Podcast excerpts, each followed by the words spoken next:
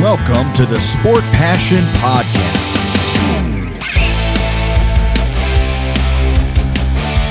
And here is your host, Lars Marendorf.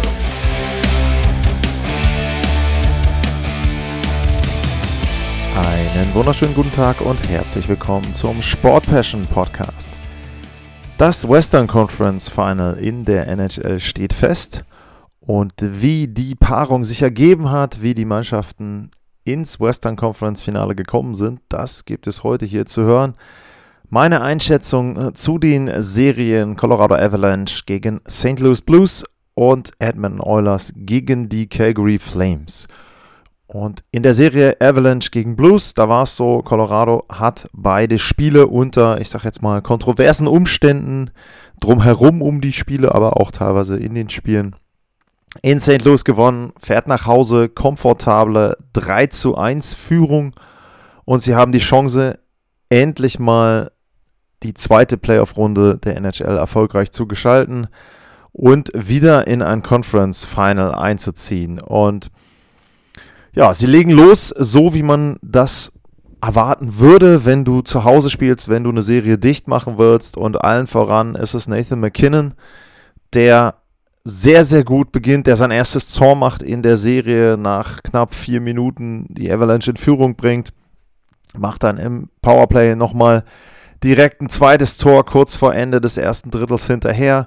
Zu Beginn, zweite Drittel, Drittel ist es Gabriel Landeskog mit dem 3 zu 0 und es sah so aus, als ob Colorado einfach ja so ein bisschen Cruising betreibt in Richtung dann Sieg in Spiel 5 und ins Western Conference Finale dort einzieht. Aber die St. Louis Blues sind eine Mannschaft, die nicht einfach aufgibt. Und ähm, ja, sie haben sich wieder reingekämpft in die Partie. Sie haben durch Tarasenko noch im zweiten Drittel ein Tor erzielt. Und im letzten Drittel, da war es so, da merkte man so langsam, je länger das Drittel wurde, je länger die Partie dort ging, umso nervöser wurde Colorado irgendwie und es ging eigentlich nur noch darum, sie haben gespielt, um dieses Spiel nicht mehr zu verlieren, hatte ich das Gefühl, und nicht um das Spiel zu gewinnen. Und dann passiert häufig etwas, dann, dann sind deine Aktionen nicht mehr ganz sauber, der Gegner bekommt Selbstvertrauen, der Gegner macht dann irgendwann die Tore und genau das ist passiert. Robert Thomas macht sein allererstes Tor in den Playoffs, einer, den die Avalanche bisher vom Scoresheet runterhalten konnten. Ähm, durch Butchnevich da schön vorbereitet. Äh, Jordan Cairo macht den Ausgleich. Da sind unter fünf Minuten zu spielen und dann hat man wirklich das Gefühl, okay, jetzt kippt die Partie komplett. Im Grunde ist jetzt nur noch eine Frage, ob jetzt äh, St. Louis in der regulären Spielzeit noch ein Tor schießt oder dann, falls es Verlängerung gibt. Oder aber man hat so gedacht, okay, für Colorado jetzt, die müssen sich irgendwie noch in die Pause retten vor der Verlängerung, vielleicht nochmal einen Reset-Knopf drücken. Und nicht den Reset-Knopf gedrückt, sondern den Turbo-Knopf gedrückt hat dann Nathan McKinnon. Er erzielt wahrscheinlich das Tor der Playoffs bisher. Ich würde mal sagen, zumindest das Tor der Playoffs, wenn man nicht Conor McDavid heißt. Und äh, er fährt los, ja, hinterm eigenen Tor lang und durchs defensive Drittel der Avalanche und sieht dann wohl zum einen, dass St. Louis die Spieler alle auf tendenziell eher auf der einen Seite hat. Außerdem waren da ein paar Spieler auf dem Eis, die schon einen längeren Shift hatten. Und McKinnon zündet dann seinen persönlichen Nachbrenner und schießt da außen vorbei erstmal dann noch einen kleinen Deak um den Verteidiger rum, nochmal kurz ein bisschen Stickhanding, äh, Vorhand, Rückhand, Vorhand und dann flippt er den so ein bisschen oben über Wille Husso ins Tor und die Halle rastet aus. Es dauert fünf Minuten, bis die ganzen Cappies vom Eis geräumt werden, weil natürlich er damit sein Hattrick-Tor erzielt hat in dem Spiel. Und ja, im Grunde haben alle Journalisten wahrscheinlich schon ihre Schlagzeilen, ihre Artikel vorgeschrieben. Nathan McKinnon schafft es jetzt endlich für die Avalanche, sie über diese Hürde rüberzubringen. Zweite Runde gewonnen. Er ist derjenige mit einem Handshake, mit dem Siegtreffer. Drei Minuten und 46 äh, vor Ende. Zwei Minuten und 46 vor Ende war sogar noch weniger. Macht er dieses Führungstor zum 4 zu 3, nachdem sie ja vorher ein bisschen gezittert haben und jetzt sind sie endlich im Conference-Finale. Aber auch an der Stelle muss man sagen, Kudos und Hut ab an die St. Louis Blues. Sie kommen wieder zurück und in dem Fall ist es dann wieder Robert Thomas, der durch das erste Tor Selbstvertrauen getankt hat, einen Rebound, dann da halb reinstochert mit noch 54 Sekunden oder 56 Sekunden sind es dann auf der Uhr und kurz vor Ende gleichen die St. Louis Blues wieder aus und da war es dann auch wieder so, dass ich so das Gefühl hatte, okay, also Colorado, das kann jetzt nicht sein. Ähm, sie hatten vorher die Chance, das Empty Net Goal zu machen. Natürlich St. Louis da die Torhüter rausgenommen früh. Und sie schaffen das nicht, kassieren das 4 zu 4. Und fast schon folgerichtig möchte man dann irgendwo sagen, kassieren sie dann nach 3,38 durch Tyler Bozak das 5 zu 4 und anstatt 4 zu 1 die Serie zu gewinnen, steht es nur noch 3 zu 2 für Colorado und es geht wieder zurück nach St. Louis. Und diese ganzen Fragen, diese ganzen Zweifel der letzten Jahre, die mit dem Tor von McKinnon quasi beerdigt schienen, unter den Hüten bedeckt und äh, keiner kann sie wieder hervorholen, die waren sofort wieder da.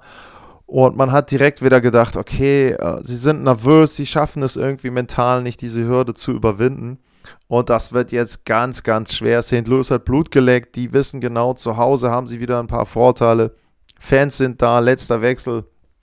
Und ja, das war also eine Situation sehr, sehr kritisch für die Colorado Avalanche. Und wir schauen dann gleich mal, wie es in Spiel 6 weiterging. In der anderen Serie, da war es so, die Oilers hatten beide Heimspiele gewonnen und fuhren nach Calgary, um dort eben ja, vielleicht sogar die Serie frühzeitig zu entscheiden. Und für die Flames ging es natürlich darum, überhaupt erstmal diese Serie noch am Leben zu halten und dann eben zu hoffen, dass sie irgendwann auch auswärts in Edmonton ein Spiel gewinnen können. Und ein Punkt, der natürlich bei den Calgary Flames auf der To-Do-List stand, war in irgendeiner Form Conor McDavid in den Griff zu bekommen, der ja da in den Spielen dann vorher, die die Edmund Oilers gewonnen hatten, einfach fast gemacht hatte, was er wollte. Er hat gar nicht so viele Tore gemacht, aber er hat einfach das Spiel bestimmt. Er war einfach derjenige, der dafür gesorgt hat, dass dann auch seine Mannschaftskollegen Tore erzielen können, dass die Platz haben, dass die Flames immer wieder sich um ihn kümmern müssen und dann die Räume für die anderen eben lassen. Und das war ein Punkt, den, den Calgary sicherlich auf der To-Do-Liste hatte. Außerdem natürlich, wie in Spiel 1, wie auch in Spiel 2, dass sie versuchen, früh selber in Führung zu gehen, dass sie die Zuschauer mitnehmen und dass sie da eben versuchen, auch wieder eine gute Atmosphäre zu Hause zu kreieren, um dann entsprechend da im Zusammenspiel mit den Zuschauern dort auch ja, die Partie dann für sich entscheiden zu können. Und der Beginn war relativ ausgeglichen. Ich glaube fast eher so ein bisschen, kann man vielleicht so ein bisschen als vorsichtig bezeichnen, dass man sagt, okay, ähm, beide Mannschaften wollten vielleicht keinen Fehler machen und in irgendeiner Form schnell in Rückstand geraten und dann hat es tatsächlich länger, für diese Serie jedenfalls länger, gedauert, bis das erste Tor fiel. Ähm, das war Andrew Mangipani mit dem Führungstreffer nach ungefähr der Hälfte vom ersten Drittel. Und ab da hat man schon so gemerkt, okay, für mich hatte Calgary dann ein bisschen mehr Selbstvertrauen. Sie waren dann, fand ich, ein bisschen lockerer und haben dann auch im zweiten Drittel diese Führung ausbauen können mit einem Tor von äh, Michael Backlund zum 2 zu 0. Aber wie es so häufig auch in der Serie war, das hat nicht lange gehalten.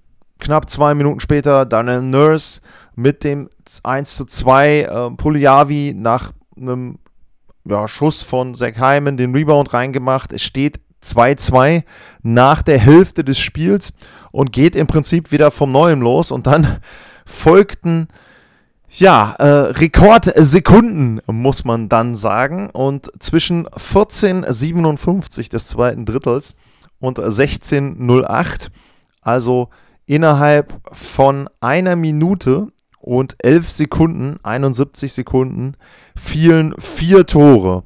Erst bringt Hyman, der ein sehr, sehr gutes Spiel gemacht hat, die Edmonton Oilers mit 3 zu 2 in Führung. Johnny Goodrow kontert Kalle Jankok mit seinem ersten Tor in den Playoffs auch und die Calgary Flames führen 4-3, aber freuen sich ganze 40 Sekunden. Da kommt Evan Bouchard und macht das 4 zu 4. Und es ist halt tatsächlich wieder eine Serie, die einfach wahnsinnig hin und her geht, die einfach auch Phasen hat, wo du denkst, äh, die Torhüter fangen hier heute gar nichts. Und das war eben wirklich wieder sehr, sehr schön für den neutralen Zuschauer, für die Fans ja, der Teams, sage ich mal, ist es eher nervenaufreibend. Und wie das dann so ist, und das ist immer etwas, was, was ganz interessant ist, wie das dann so ist, ähm, im zweiten Drittel fallen sieben Tore, eben vier davon innerhalb von 71 Sekunden und im letzten Drittel passiert nichts. Da fällt kein Tor und es geht mit 4 zu 4 in die Verlängerung, wobei man sagen muss, kein Tor ist mit Sternchen zu versehen im letzten Drittel. Denn es gibt eine, eine Szene, wo ein Tor fällt für die Calgary Flames. Und ich persönlich muss sagen, ich kann immer noch nicht verstehen, warum dieses Tor nicht gezählt hat. Ähm, es ist so, dass Blake Coleman das Tor erzielt. Und zwar, Flames sind im Angriff, kommt ein Schuss, der Rebound fällt neben Mike Smith und Coleman skatet zusammen mit einem äh, Verteidiger, ich glaube mit Cody Ceci war es, ähm, zusammen an Mike Smith vorbei und hat halt seinen Schlittschuh da, natürlich, weil er an ihm vorbeifährt. Und der Puck wird eben von diesem Schlittschuh ins Tor befördert. So. Und die Regel sagt ja aus, dass es eine Distinct Kicking Motion gibt. Also, dass man erkennen muss, dass gewollt ein Puck ins Tor geschossen wird, ne? also eine Fußballbewegung sozusagen. Und ich muss sagen, diese Bewegung kann ich auch nach Ansicht mehrerer Zeitlupen nicht erkennen. Was man natürlich erkennen kann, ist, dass sich der Schlittschuh von Coleman nachher bewegt, wo er kurz vor oder quasi auf der Torlinie ist, vielleicht auch ein Stückchen dahinter sogar noch. Da bewegt sich sein Schlittschuh. Der bewegt sich aber, weil er bremst und weil er natürlich dann den Schlittschuh quasi wieder rauszieht aus dem Tor, also eine normale Skating-Bewegung macht. Und ich muss eben sagen, ich, ich kann aus diesen ganzen Zeitlupen nicht erkennen, was da Distinct Kicking Motion sein soll. Also wo man eindeutig sagen kann, okay, der hat jetzt absichtlich seinen Fuß so bewegt, dass der Puck dort ins Tor befördert wurde. Also er hat natürlich den, Schlittschuh so stehen, dass er den da reinschiebt, den Puck. Und wahrscheinlich, was das Ganze vielleicht noch tragischer macht für Calgary, wäre der Puck auch so rüber getrudelt über die Linie. Aber diese Distinct Kicking Motion habe ich nicht gesehen. Das wäre das 5 zu 4 gewesen. Ähm, da war auch noch reichlich zu spielen. Also man kann jetzt auch nicht sagen, es war jetzt in Overtime, dass dieses Tor das Spiel entschieden hätte. Aber es war natürlich so, wie ich gesagt habe, nach dem sehr offen gestalteten zweiten Drittel waren beide Mannschaften defensiv eher ein bisschen kompakter im letzten Drittel und das hätte dann eben schon die Entscheidung zumindest in dem Spiel sein können. War sie aber nicht und dann gab es die Verlängerung und in der Verlängerung hat Conor McDavid, wer sonst möchte man sagen, diese Verlängerung, dieses Spiel und diese Serie entschieden. Er macht nach fünf Minuten und drei den Siegtreffer nach Vorarbeit mal wieder von Leon Dreiseitel, der eine Wahnsinnsserie spielt, der Wahnsinns-Playoff spielt. Und Conor McDavid befördert seine Mannschaft ins Western Conference Final. Und da muss man eben sagen, wenn man jetzt auch vorher über das Tor von McKinnon geredet hat, also jetzt kein Vorwurf an McDavid, aber das war ein Allerweltstor und ich glaube, man kann auch sagen, das Tor darf Markström so nicht kassieren. Und das konnte man, glaube ich, aus Sicht von Calgary über einige Treffer in der Serie sagen. Auch in dem Spiel sah er nicht immer gut aus. Und das ist einer der Gründe, warum die Calgary Flames Sommerpause haben. Ihr Torhüter, der in der regulären Saison sehr, sehr gut war, der Designer Trophy-Kandidat ist, er war nicht gut genug gegen Mike Smith von den Edmonton Oilers. Er hat einfach ja, Tore zugelassen, die du nicht zulassen darfst. Und am Ende ist es dann so, dass eben die Edmonton Oilers sich durchsetzen in fünf Spielen. Ähm, gibt natürlich diverse Gründe, ganz klar McDavid, Leon Dreiseitel gehört auf jeden Fall mit dazu. In diesem Spiel war es zum Beispiel Zach Hyman, ähm, Puliavi hatte sein Spiel, äh, Ryan Nugent Hopkins hatte ein Spiel oder sein Tor Puliavi, Ryan Nugent Hopkins hatte gute Aktionen. Evander Kane ist der dritte vorne mit dabei mit McDavid und Dreiseitel, der sehr, sehr torgefährlich ist. Und das ist eben der Punkt, das hatte ich ja auch schon bei den beiden Siegen gesagt in den Heimspielen. Die Oilers haben im Moment die Unterstützung, was die Superstars betrifft, also Kane dann noch mit dazu, Hyman vielleicht noch mit dazu, sagen wir mal für die ersten sechs. Sie kriegen aber auch immer mal wieder Unterstützung von den anderen Reihen, auch von den Verteidigern. Und Mike Smith hat gut genug gehalten, um eben diese Serie zu gewinnen. Und da muss ich persönlich auch sagen, ich habe ihn da vielleicht auch ein Stück weit unterschätzt, gar keine Frage. Man kann natürlich auch sagen, ähm, wenn Markstrom auf der Gegenseite halbwegs normal hält, dann ist die Serie auch anders und äh, die Calgary Flames haben die Chance, die Serie zu gewinnen, aber es ist eben nicht so. Mike Smith im Moment 8,8 Gold Save above expected, der Wert beim Moneypack, den er hat. Und bei äh, Jacob Markstrom ist der Wert 1,3. Und das ist dann eben ein deutlicher Unterschied gegenüber dem Konkurrenten auf der anderen Seite. Und das sorgt eben dafür, ja, dass dort an der Stelle die Calgary Flames nicht den Vorteil hatten, den man vielleicht vor der Serie dort feststellen konnte. Dann kommt noch dazu, auch die erste Reihe der Flames war nicht so gut, wie man das vielleicht gedacht hätte. Ähm, auch insgesamt einige Spieler bei den Calgary Flames, ähm, Foley vielleicht, Manjipani hat jetzt getroffen, aber ähm, es war so, ich hatte insgesamt immer ein bisschen das Gefühl, dass da ein Stück weit fehlt, dass sie noch besser können und sie haben diese Leistung nie abrufen können und nie wirklich komplett ja, aufs Eis bringen können. Auf der anderen Seite kann man natürlich auch sagen, die Calgary Flames sind eine Mannschaft, die im letzten Jahr die Playoffs verpasst hat und die natürlich davon profitiert haben, dass die Pacific Division in dieser Spielzeit schlecht war. Dass eben die Vegas Golden Knights sehr oft kein komplettes Team auf dem Eis hatten, also nie ihre stärkste Formation auf dem Eis hatten. Die haben die Playoffs verpasst. Mit den Kings hast du eine Mannschaft dabei gehabt, die auch nicht so gut war. Und man hat es schon gegen die Dallas Stars gesehen, dass Calgary extreme Probleme haben kann. Ich hatte vor der Serie vermutet, dass es gegen Edmonton besser läuft, weil die selber natürlich auch offener spielen, weil die selber eben auch in der Lage sind, dort dann oder selber auch offensiver spielen, die Edmonton Oilers. Aber es ist eben so, dass Calgary nicht in der Lage war, diese Serie nach dem Erfolg in Spiel 1 an sich zu reißen. Und danach liefen sie im Grunde fast immer irgendwie hinterher. Und immer dann, wenn es auf Kipp stand, hat Markström eben nicht den Save gemacht. Mike Smith hat ihn vielleicht gemacht. Markström hat dann Tor kassiert. Und das ist für mich dann an vielen Punkten entscheidend gewesen in der Serie.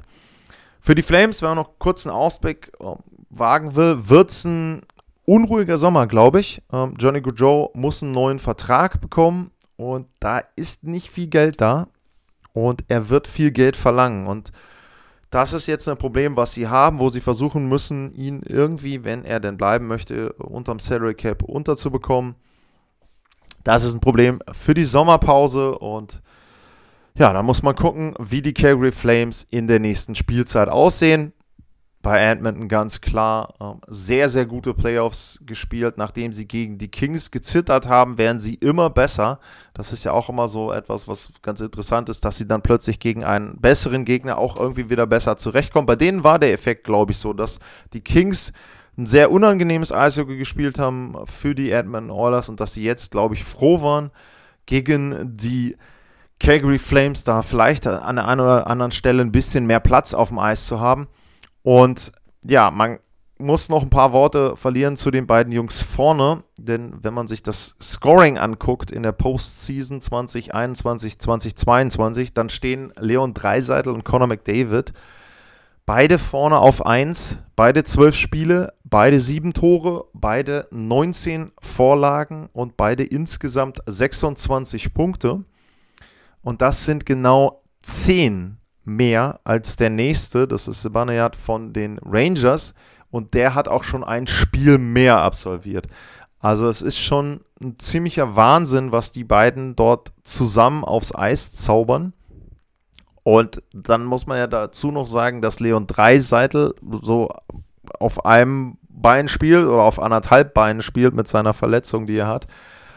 Und es ist schon extrem beeindruckend, wie er da dann auch teilweise immer noch sein Positioning einsetzt, seinen Körper einsetzt, wie er den Puck abschirmt, wie er seine Bewegungen genau wählt, wie er genau weiß, wo er die Pässe hinzusetzen hat. Also das ist fantastisch. McDavid ist flashy, McDavid ist schnell, Stickhandling und so weiter.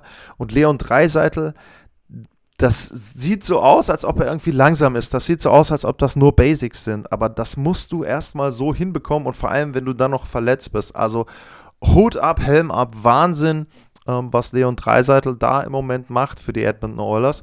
Und man muss deutlich sagen, sie spielen sich wirklich langsam doch in diese Titelfavoritenrolle mit rein. Und ich meine, es sind dann ja nur noch vier Teams und wer weiß, was bei den anderen passiert. Ähm, ich sehe immer noch Lücken in dem Kader und diese Lücken können auch durchaus wieder auf, noch weiter aufbrechen, als sie wahrscheinlich trotzdem da sein werden im Western Conference Final oder darüber hinaus. Aber sie können diese Lücken eben kompensieren, weil an vielen anderen Stellen sehr, sehr vieles gut läuft. Wie gesagt, Mike Smith ist für mich so, der kann dir Spiele verlieren, der kann dir aber offensichtlich, sieht man ja jetzt, auch eine Serie gewinnen. Und ein faszinierendes Team, muss man wirklich sagen. Machen viel, viel Spaß, weil sie eben offensives Eishockey spielen, weil sie vielleicht auch nicht anders spielen können, äh, aufgrund der Lücken, die da an einigen Stellen sind. Und es wird sehr, sehr interessant werden, auf jeden Fall in den Western Conference Finals. Und wer sie da erwartet, das wurde dann ja, vielleicht schon ausgespielt in Spiel 6 zwischen den St. Louis Blues und der Colorado Avalanche. Und ich habe es ja gesagt, Colorado verschwendet Spiel 5, verschwendet den Hattrick von Nathan McKinnon und fährt ja, so ein bisschen angeknackst nach St. Louis. Aber ich muss sagen, im ersten Drittel war es wirklich gut zu sehen, wie sie da reagiert haben. Sie haben das Drittel dominiert, sie waren die klar bessere Mannschaft. Ähm, sie hatten auch, wenn ich jetzt mal einmal auch auf die Torchancen gucke, ich meine, sie waren da auch das Team mit den besseren Torchancen. 4 zu 1 das Verhältnis bei den Torchancen im ersten Drittel, äh, bei den Hochkarätigen. Ähm, der Corsi-Wert 58,62. Und ja, im Grunde könnte man jetzt denken, okay, um, werden wahrscheinlich mit einer Führung in die Drittelpause gehen, aber wir sind eben bei Eishockey bei einem Sport, der auch teilweise sehr, sehr zufällig ist und der aber auch, glaube ich, an manchen Stellen sehr viel im Kopf entschieden wird. Und die St. Louis Blues sind fit im Kopf. Die haben einen Stanley Cup gewonnen vor nicht allzu langer Zeit und die wissen, dass es egal ist, was da auf der Corsi-Metrik steht oder was da an Torschüssen steht und an Torchancen. Es zählen die Tore und das einzige Tor im ersten Drittel in Spiel 6 macht Justin Falk. Auch das wieder mal so ein typischer Unsung Hero, wo man denken könnte, oh, oh, oh, ne, jetzt kommt wieder einer, der noch kein Tor gemacht hat in den Playoffs, der macht jetzt seine Bude. Und die St. Louis Blues führen 1-0. Aber auch Colorado hat Spieler, die in solchen Situationen über sich hinauswachsen können und die nicht McKinnon oder Rantanen oder Landeskog heißen. In dem Fall ist es JT Comfer, der den Ausgleich macht für die Colorado Avalanche. Da mit einem Rebound und zum Beispiel auch ein Andrei Burakowski war auch wieder mit beteiligt. Der war in Spiel 4 ähm, und in Spiel 5 gar nicht mit dabei. Äh, mal aussortiert, hat eine Pause bekommen. Und in dem Spiel eben wieder mit dabei mit dem Assist und Colorado gleicht aus. Und wenn man jetzt gedacht hat, naja, erste Drittel war ganz dominant, äh, zweite Drittel läuft ähnlich. Auch da wieder, wenn man sich die Torchancen anguckt, sind dann im zweiten Drittel gewesen, Moment, wo haben wir sie? 8 zu 3 für Colorado. Und der Corsi-Wert war sogar noch höher, der war jetzt nicht mehr bei 58, sondern bei 68 Prozent. Also sie bestimmen ganz klar die Partie. Gefühlt war es halt so, dass äh, die Blues oft den Puck rausgeflippt haben, teilweise Icing, dass sie im Grunde versucht haben, diese Druckphasen zu überleben. Und Colorado, äh, ja, es fehlte irgendwie so ein bisschen so, so ein äh, in irgendeiner Form dreckiges Tor, sage ich mal. Irgendwie in Führung gehen. Das war so für mich so der Punkt, als ich das gesehen habe. Wenn sie in Führung gehen in dem Spiel, dann kippt das Ganze komplett, dann muss St. Louis langsam aufmachen, dann können sie noch mehr Platz haben, die Avalanche, und die Partie für sich entscheiden. Und es passiert nicht. Es passiert genau wieder das Gegenteil. In dem Fall ist es Jordan Cairo. Uh, und die Blues gehen wieder in Führung mit 2 zu 1 Mitte der Partie. Und dann gab es ein Überzahlspiel für die St. Louis Blues.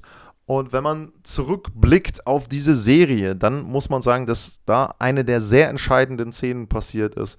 Uh, St. Louis im Überzahlspiel und ich glaube, Cairo ist es, der den Puck hat. Um, Darcy Kemper wird bewegt von rechts nach links, fährt rüber, gerät für mich auch so ein bisschen aus der Balance. Er hat manchmal die Tendenz, er ist ja sehr groß, die Tendenz dann auch wegzurutschen. Er rutscht quasi neben das Tor Und das Tor ist offen, allerdings ist Josh Manson, der Verteidiger der Avalanche, noch mit dabei. Und der schmeißt sich und legt sich im Prinzip so vors Tor, macht dann den Save als Verteidiger gegen den Schuss und sorgt dafür, dass es nur 2-1 steht für die St. Louis Blues. Und eben im Nachhinein ist das eine der entscheidenden Szenen mit der Serie gewesen. Wenn es da 3-1 steht, dann wird es ganz, ganz schwer für Colorado, das Spiel noch in irgendeiner Form zu gewinnen. Es geht mit 2-1 in die Drittelpause.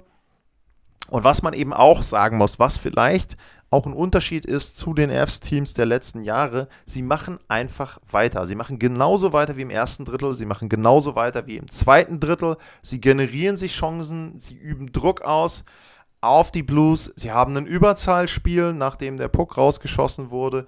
Da ist auch wieder so, sie generieren Chancen.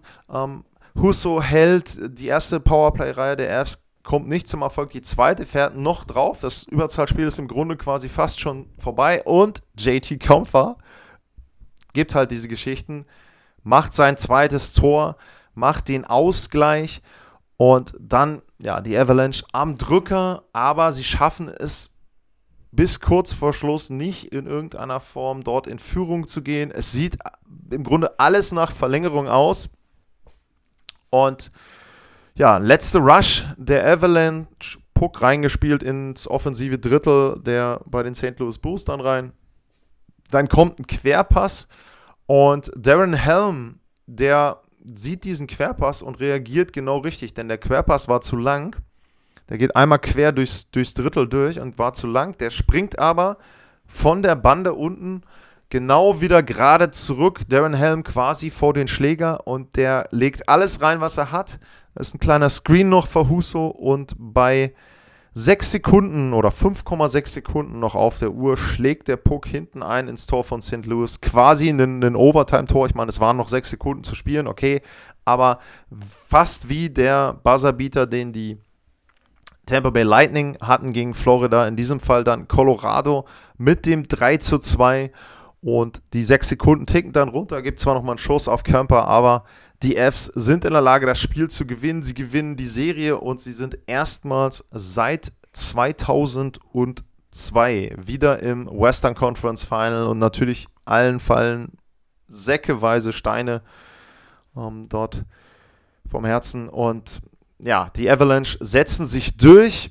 Erstmal Respekt an die andere Seite. Die St. Louis Blues haben eine Serie, die scheinbar schon durchschien nach Spiel 4, die spätestens nach dem 3-0 der Fs, nach der 3-0-Führung in Spiel 5 durchschien.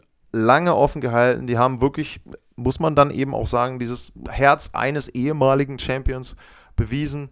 Haben da nicht aufgegeben, obwohl sie auch in Spiel 6 dominiert worden, obwohl die Avalanche da viel, viel Druck ausgeübt hat. Ähm, Husso hat sich reingesteigert in die Serie. Da war es ja auch so, wenn man den Ausfall von Binnington gesehen hat in Spiel 3, dann Spiel 4, da hatte man das Gefühl, okay, komm, um, mit dem haben sie gar keine Chance. Der hat sich für mich reingesteigert, hat sich verbessert, hat an seine reguläre Saison dann am Ende mit angeknüpft, aber Colorado war dann doch eine Nummer zu groß. Ähm, klar, was wäre, wenn Binnington gesund geblieben wäre, weiß man nicht. Aber in dem Fall muss ich sagen, ähm, Respekt nochmal auch an die St. Louis Blues, die da sehr, sehr viel draus gemacht haben. Vielleicht, wenn man den Schwenk nochmal rüber macht in die andere Serie. Die Blues, sage ich jetzt mal, können erhobenen Hauptes rausgehen.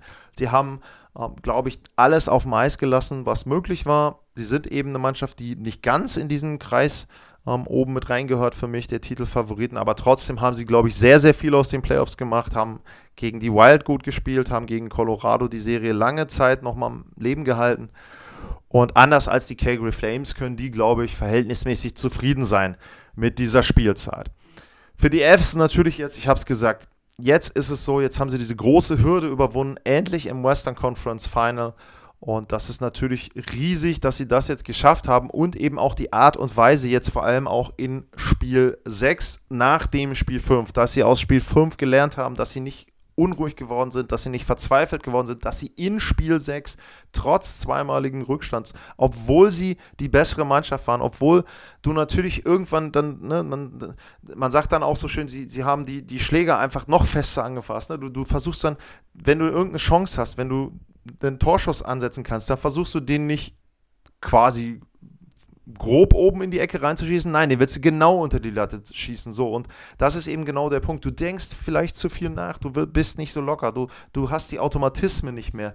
Und das haben sie zwar wohl gehabt so ein bisschen, aber sie haben sich trotzdem nicht rausbringen lassen und sie haben eben dann auch jetzt mal Unterstützung gehabt von anderen Ebenen. JT Comfer und Darren Helm, das ist genau diese Geschichte manchmal in den Playoffs, wenn du sagst, die Fs gewinnen durch ein Last-Second-Tor und in dem Spiel macht einer zwei Tore, dann hätte man natürlich gesagt, jo, ähm, keine Ahnung, Rantanen macht zwei Tore und das Last-Second-Tor ist von McKinnon. Nein, war nicht so, es waren die vermeintlichen Dritt- und Viertreihenspieler, die natürlich da spielen, die aber eben auch ihre Qualitäten haben. Äh, Darren Helm, ähm, kann man auch überall nachlesen, wird schön ähm, gesagt, in den ganzen Artikeln. Der hat exakt am gleichen Tag 2009 einen Siegtor in der Verlängerung erzielt für die Detroit Red Wings damals gegen die Chicago Blackhawks, wo sie gerade noch so ähm, dort die Serie gewinnen konnten und dann eben ins Stanley Cup-Finale eingezogen sind. Der ist also ein Spezialist für entscheidende Tore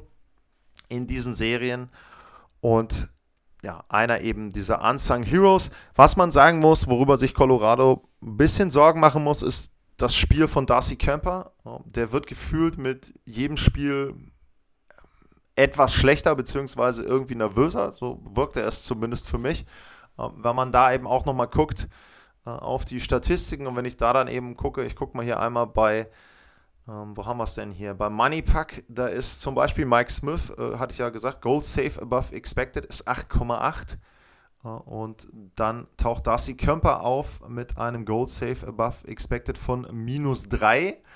Also das ist nicht so wirklich gut und ähm, zeigt dann eben, dass er da ja nicht immer der sichere Rückhalt ist. Ich gucke jetzt nochmal einmal bei ähm, Natural Stat Check, äh, wie es da bei deren Statistik aussieht. Das ist Goal Saved Above Average. Äh, da ist Mike Smith auf Platz 5 mit 5,49 als Wert. Und dann gucken wir mal, wo Darcy Kemper rauskommt. Und er ist nicht weit oben, da hat er minus 2,18. Also da muss man jetzt sagen, ähm, muss Colorado schon versuchen, ähm, da in irgendeiner Form ihn wieder in Form zu bringen. Um er selber auch eben versuchen, seine Leistungen zu steigern. Denn man muss es ja auch ganz klar sagen, Mike Smith ist im Moment in besserer Form. Das ist unbestritten. Auch wenn der natürlich auch ein paar Tore zugelassen hat, aber er hat eben auch viele gute Saves gemacht. Aber das wird noch Thema sein in der Vorschau aufs Western Conference Final. Das steht jetzt. Es wird McDavid gegen McKinnon geben. Es wird die Finalserie geben. Colorado Avalanche gegen die Edmonton Oilers. Heimrecht in dieser Serie hat Colorado. Und es geht los in der Nacht europäischer Zeit von Dienstag auf Mittwoch. Und am Montag wird es von mir die Vorschau dazu geben zu der Serie. Wenn ihr da Fragen habt, at lars-mar, info at sportpassion.de, das sind die beiden Adressen, wo ihr mich erreichen könnt, wo ihr Fragen stellen könnt. Sehr, sehr gerne. Ansonsten gilt wie immer, wenn euch der Podcast gefällt, abonniert ihn, sagt es weiter und bewertet ihn. Und ja, bleibt gesund. Vielen Dank fürs Zuhören und dann bis zum nächsten Mal. Tschüss.